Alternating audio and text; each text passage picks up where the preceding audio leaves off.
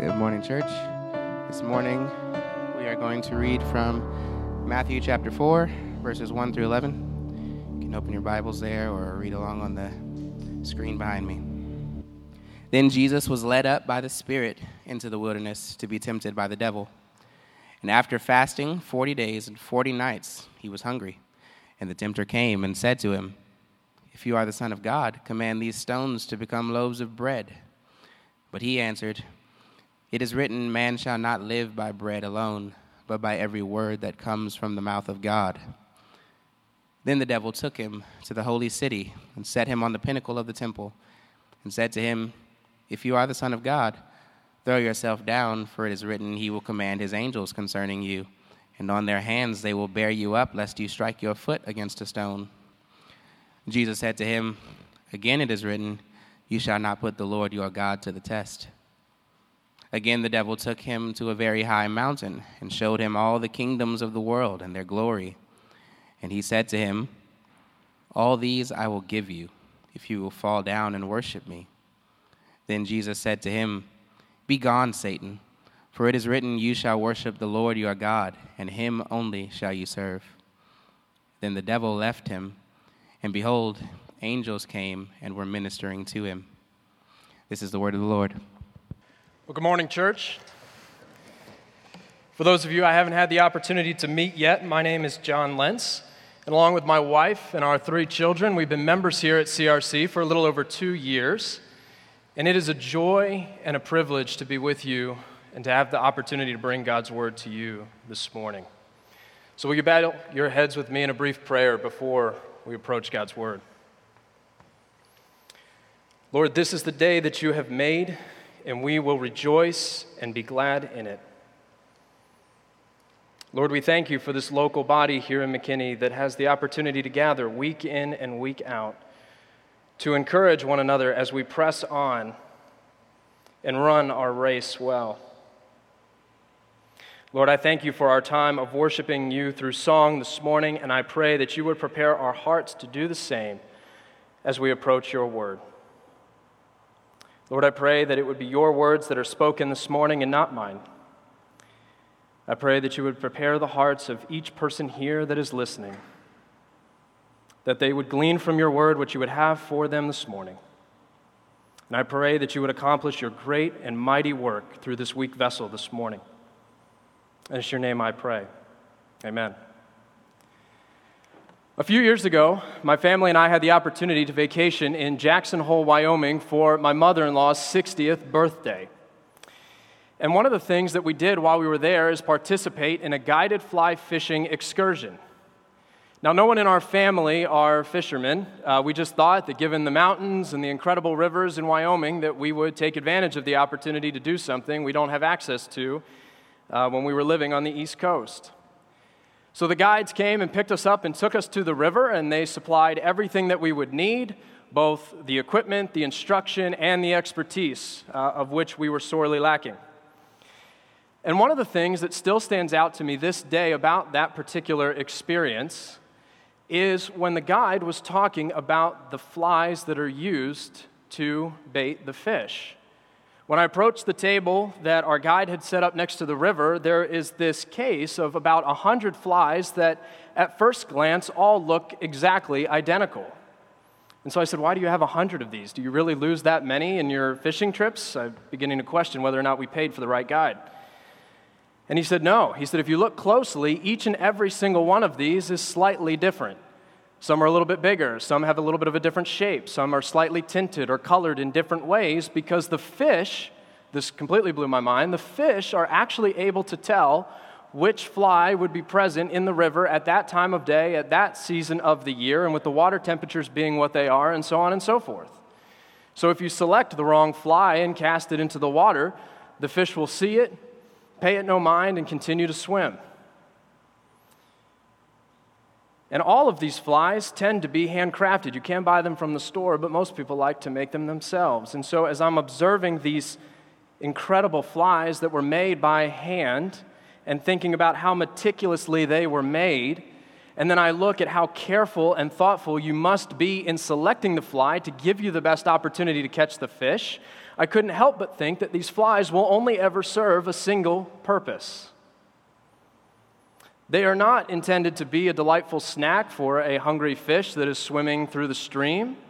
They are not intended to be companions to other bug like creatures that might be lonely in the river. Their sole purpose is to hide the hook. And that's really what temptation is like, isn't it?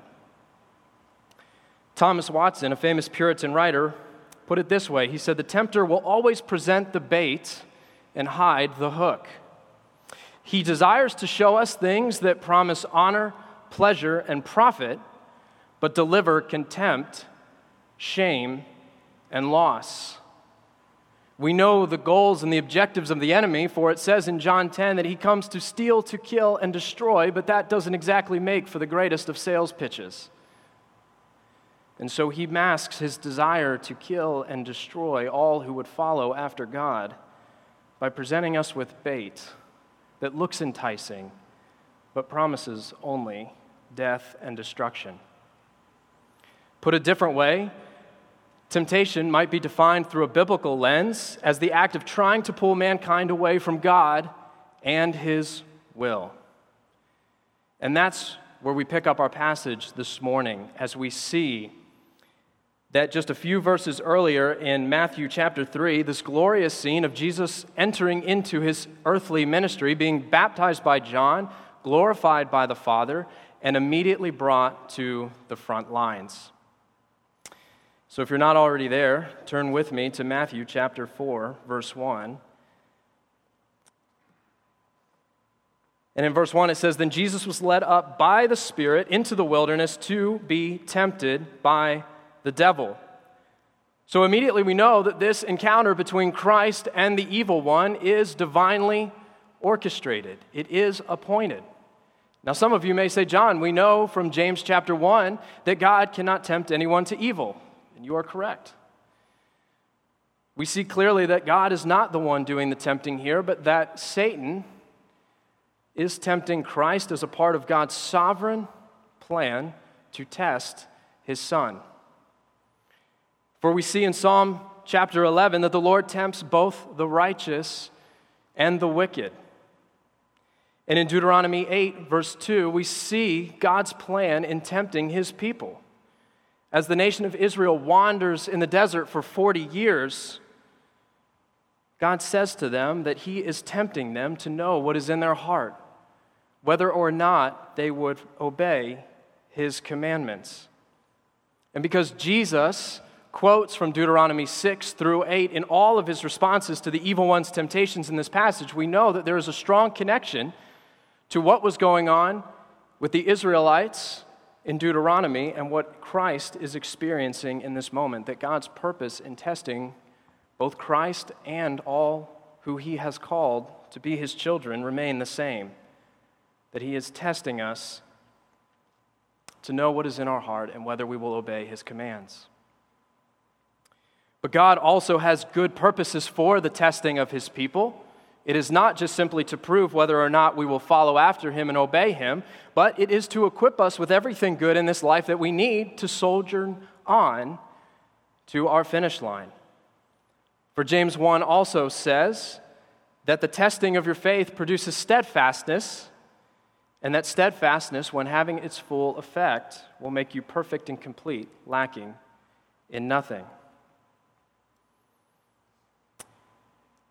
F.T. France, in his commentary on Matthew, also puts it this way He says, The devil is not here because he has dominion, not because he has chosen to be, not because he has authority to be, but because he has a vital role to play in the testing, which is God's purpose in this encounter. So, as we press on to verse 2, we see that after being led to the wilderness, Jesus fasts for 40 days and 40 nights and he is hungry. This is one of the passages that gives us ample evidence that of God's full humanity. We know that he is fully divine, that he is fully God, but we see in passages like Matthew 4 2 that he is also fully man. For he hungers, he is weak, and he suffers just as we would in that same situation. And at going 40 days and 40 nights without food, any man or woman would be on the brink of starvation and on the brink of physical death. And so that can lead us to ask the question of why does Jesus hunger? And we're not given a clear answer apart from the fact that it is God's will that he would rely on him alone for his provision. For we know that John the Baptist was able to find food in the desert, so it's, or in the wilderness, so it is not that there is not food accessible. We know that Jesus has divine power to create anything that he desires, so he could have created a feast for himself while he waited the 40 days for the evil one. But yet he has chosen to submit to God's will and to wait on him for his provision since he was led by the Spirit there. He trusts that the Spirit will provide what he needs in the timing that is right. And yet, as we look at this scene, we understand that this is not the scene that is befitting a king. For those that were here last week, we heard Tom preach on the supremacy of Christ. We know that Jesus is the King of kings, the Lord of lords, the beginning, the end, that by him, through him, and for him, all things were made. For those of us that have studied any level of royalty from throughout history, we know that royalty gets what it wants. Oh, your palace is no longer satisfactory. Let us build you a bigger and more glorious one. Oh, your kingdom is too small. Let us go out and conquer other nations and expand it. Oh, you desire pleasure, entertainment, or food. We will satisfy those and then some. And yet we see the Most High King hungry, weak, and suffering. And it is here in this passage that we see the sweetness of Jesus as he sets the tone for his earthly ministry, where he demonstrates that he has come to serve and not be served. It is never about Christ's personal comfort. It is only about the will of his Father, the love of others, and the redemption of humanity. And so our Lord hungers in the wilderness. And in that moment of perceived weakness, the evil one arrives to tempt our Lord. In Matthew 4 3, it says, The tempter came and said to him, If you are the Son of God. The first temptation which Satan puts before our Lord. For context, we see just a few verses earlier that Jesus has arrived at the Jordan to begin his earthly ministry. We don't know much about Jesus' early life. We obviously know the story of his birth. We know that he was left at the temple when his parents went home and he came back and was in his father's house. But besides that, we don't know much of what transpired between the time he was born and the time that he was 30. But yet we see Jesus appear on the scene, come to the Jordan. John recognizes him as the one whom he has proclaimed and heralded the way for. He baptizes Jesus, and as Jesus comes out of the water, the dove descends, the heavens open, and the voice of God says, This is my Son, with whom I am well pleased.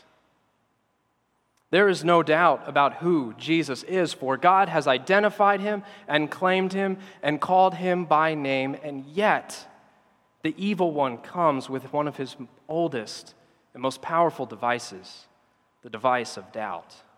If you are. It was a trick that he played on our very first parents, that they are in the garden, walking with, Jesus, with God in the coolness of the day, having sweet and intimate fellowship with him. And yet, he comes to Adam and Eve, who have just heard the instructions of God of, that they have dominion over all of the earth except for this one tree, which they are not to touch. And Satan immediately says, Did God really say that? For Satan will leverage circumstance over identity and truth. He uses time, distance, and suffering to entice a trade of the truth of God for a lie. What's implied in these statements to Jesus is that he is questioning his divinity, his sonship, and his divine power and authority.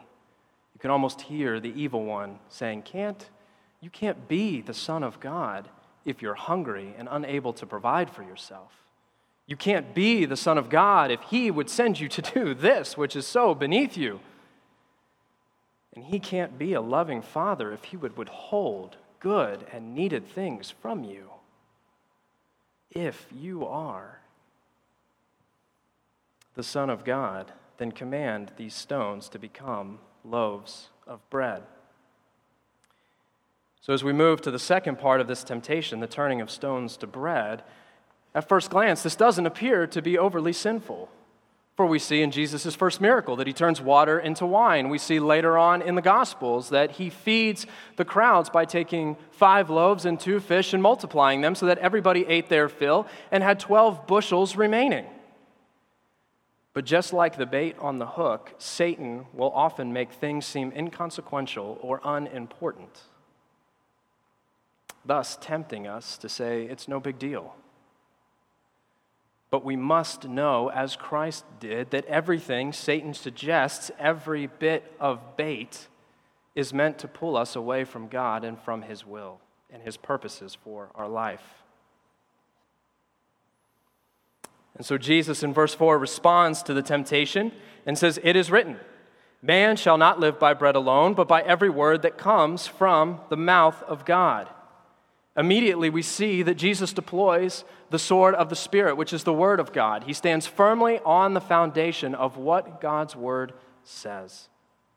He quotes Deuteronomy 8 3 here, the verse just after the one I read earlier, where the Israelites were reminded that it is not by bread alone that we are sustained, but it is by the power of God sustaining us.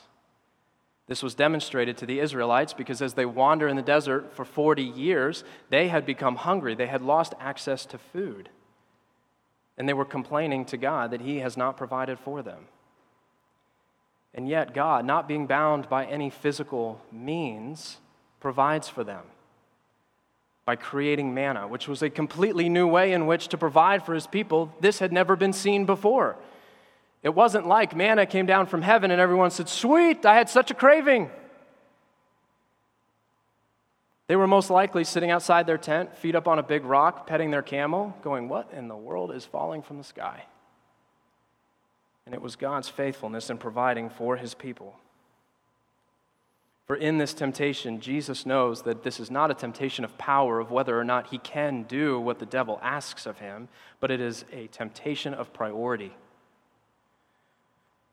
France, again, in his commentary on Matthew, said obedience to God's will takes priority over self gratification. Even over the apparently essential provision of food, God will provide food when he is ready.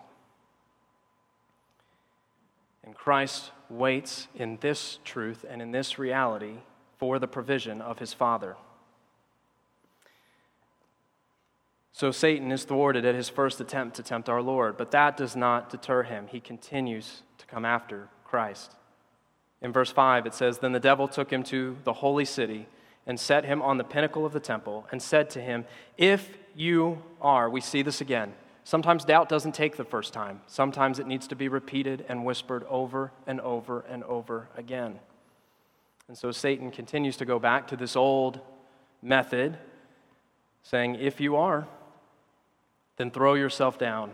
For it is written, He will command His angels concerning you, and on their hands they will bear you up, lest you strike your foot against the stone. Satan quotes Psalm 91 here, which is a promise to all those that are found in Christ that He will protect and care for those through the shelter of the Most High. This is a rather bold move for Satan to change up his tactics and quote the word to the word. You better make sure you're absolutely right. And Jesus is quick to point out that he is not. For this is bait again with a hidden hook. For on the surface, again, this does not seem sinful. In fact, it seems biblical, right? It comes directly from the Word of God. But Jesus is prepared for battle. He knows the word, he knows how it ought to be applied, and he knows the character of the one whose word it is. The evil one is tempting Jesus to take this literally, which would create a shift from Jesus coming to do the will of the Father to demanding that the Father do his will. And Satan knows this all too well as he continues to tempt our Lord. And in verse 7, Jesus responds to this temptation. And he says, Again, it is written, You shall not put the Lord your God to the test. Jesus does not reject this verse or this temptation from Satan because the verse that he quotes is untrue. He rejects it because it is misapplied. Jesus knows that this is a test of God's faithfulness, not of his power or his willingness to do what he has said he will do. The temptation is aimed to call out a lack of trust in God, doubting what he has promised. But Jesus knows that God is the same yesterday, today, and tomorrow, that all that God says, he will do, and he does not need to put it to the test. This test also reveals the nature of Christ's relationship with his heavenly Father. He knows his Father, he trusts his Father, and he honors his Father. What do these situations reveal of our relationship with our Heavenly Father? Do we respond with faith as Christ did, or with doubt, as I know I am often prone to do?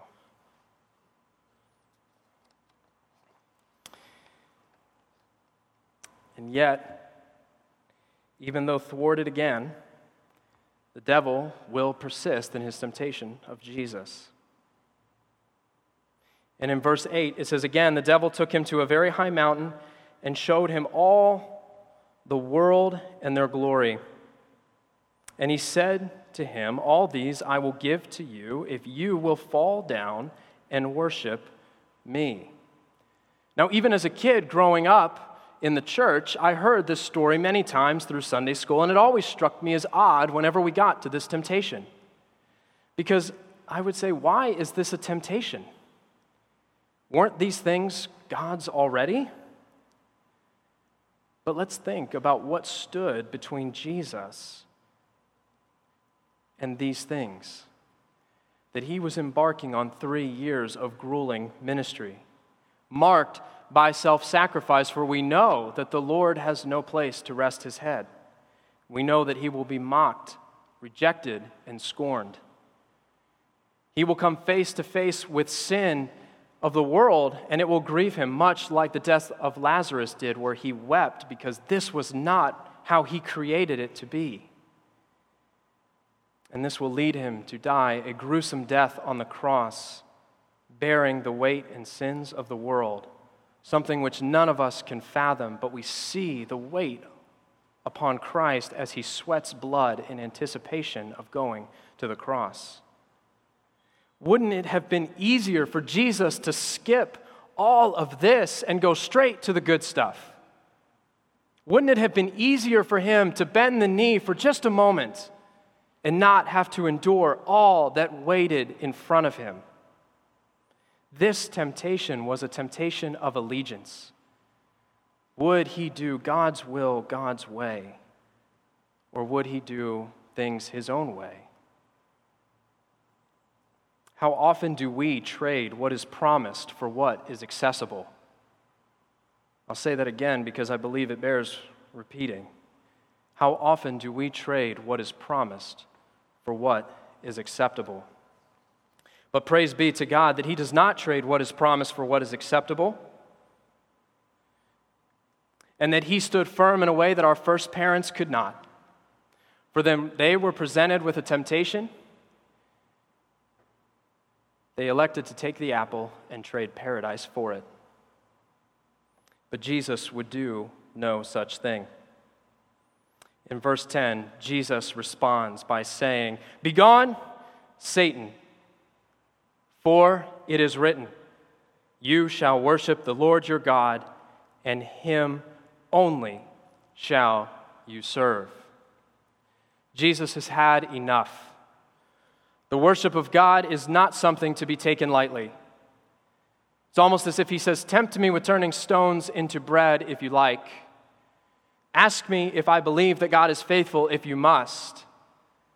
But don't ever suggest that anything or anyone is worthy of the worship that belongs to God alone.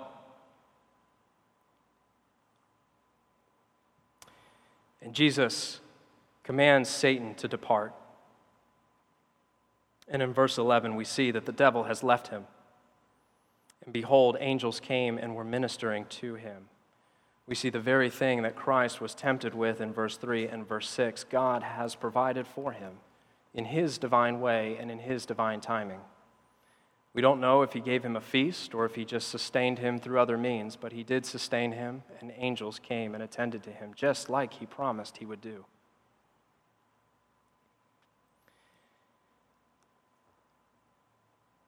And so, as we come to the conclusion of our time in this passage this morning, I have four points of application for us to reflect on.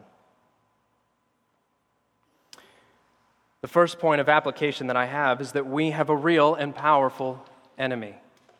Be aware and prepared. J.C. Ryle puts it this way What a real and mighty enemy that we have in the devil. He is not afraid to assault even the Lord Jesus himself. There is no enemy worse than an enemy who is never seen and never dies, who is near to us wherever we live and goes with us wherever we go. Let us heed Brother Ryle's warning to watch and pray daily. The second point of application is don't take the bait.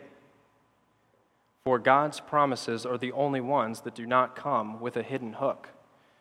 It does not mean that these promises will not cost us, for he says, Take up your cross and follow me. We know the cost of following Christ, but he does not shy away from what that cost is. He does not entice us with something that will return void and empty. For these same temptations that we see of Christ are the ones that we encounter every day. The first temptation that we often experience is that we will try to provide for ourselves what God has promised to provide. And the second temptation of Christ are we tempted to trust ourselves instead of God fully? And the third temptation is where is our allegiance? To ourselves or to God? For most of us, I would venture to say, are very much on board with following God when it costs us little. But when it costs us much, we are nowhere to be found.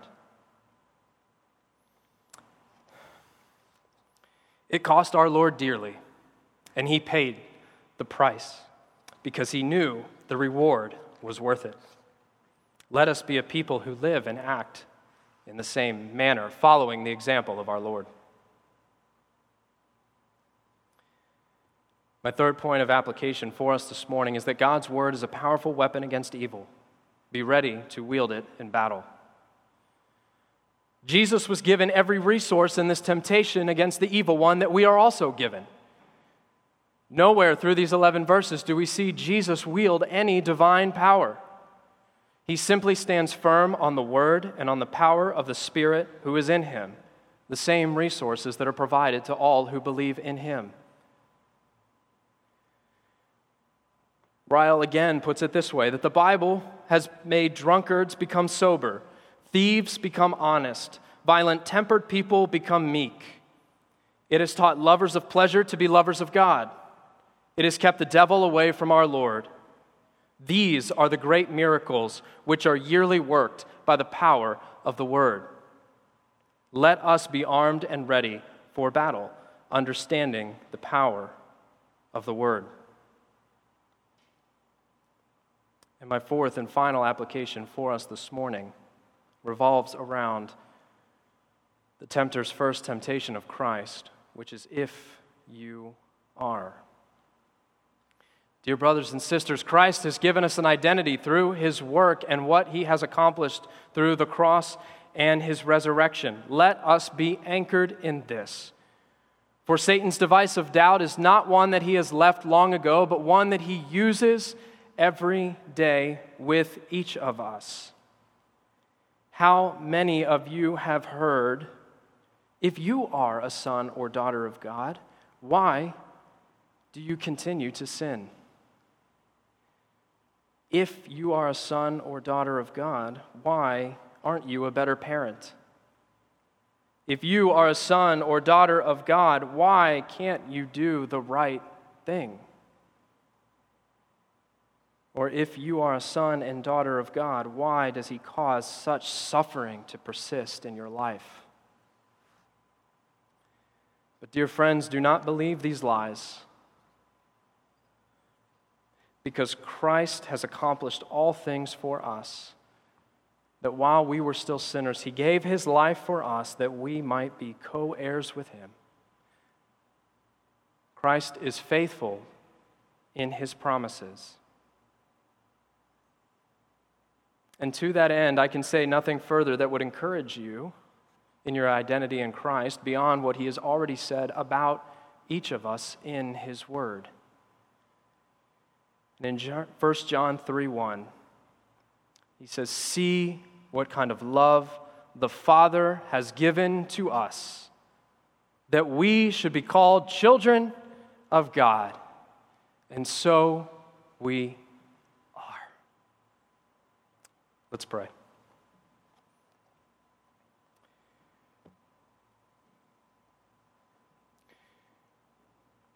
Lord, we rejoice in the work of your Son that he came to earth and did what our first parents could not do and what we could not have done.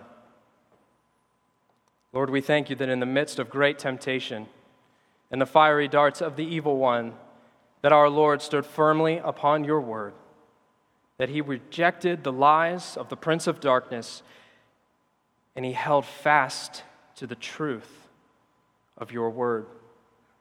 Lord, I pray that we would be a people that would do the same. We know this cannot be done on our own strength and power, and Lord, we ask that you would fill us with your Spirit, equip us for every good work, and remain with us always as we persevere unto that day when we are with you forever. We thank you for your word, O Lord. It's in your name we pray. Amen.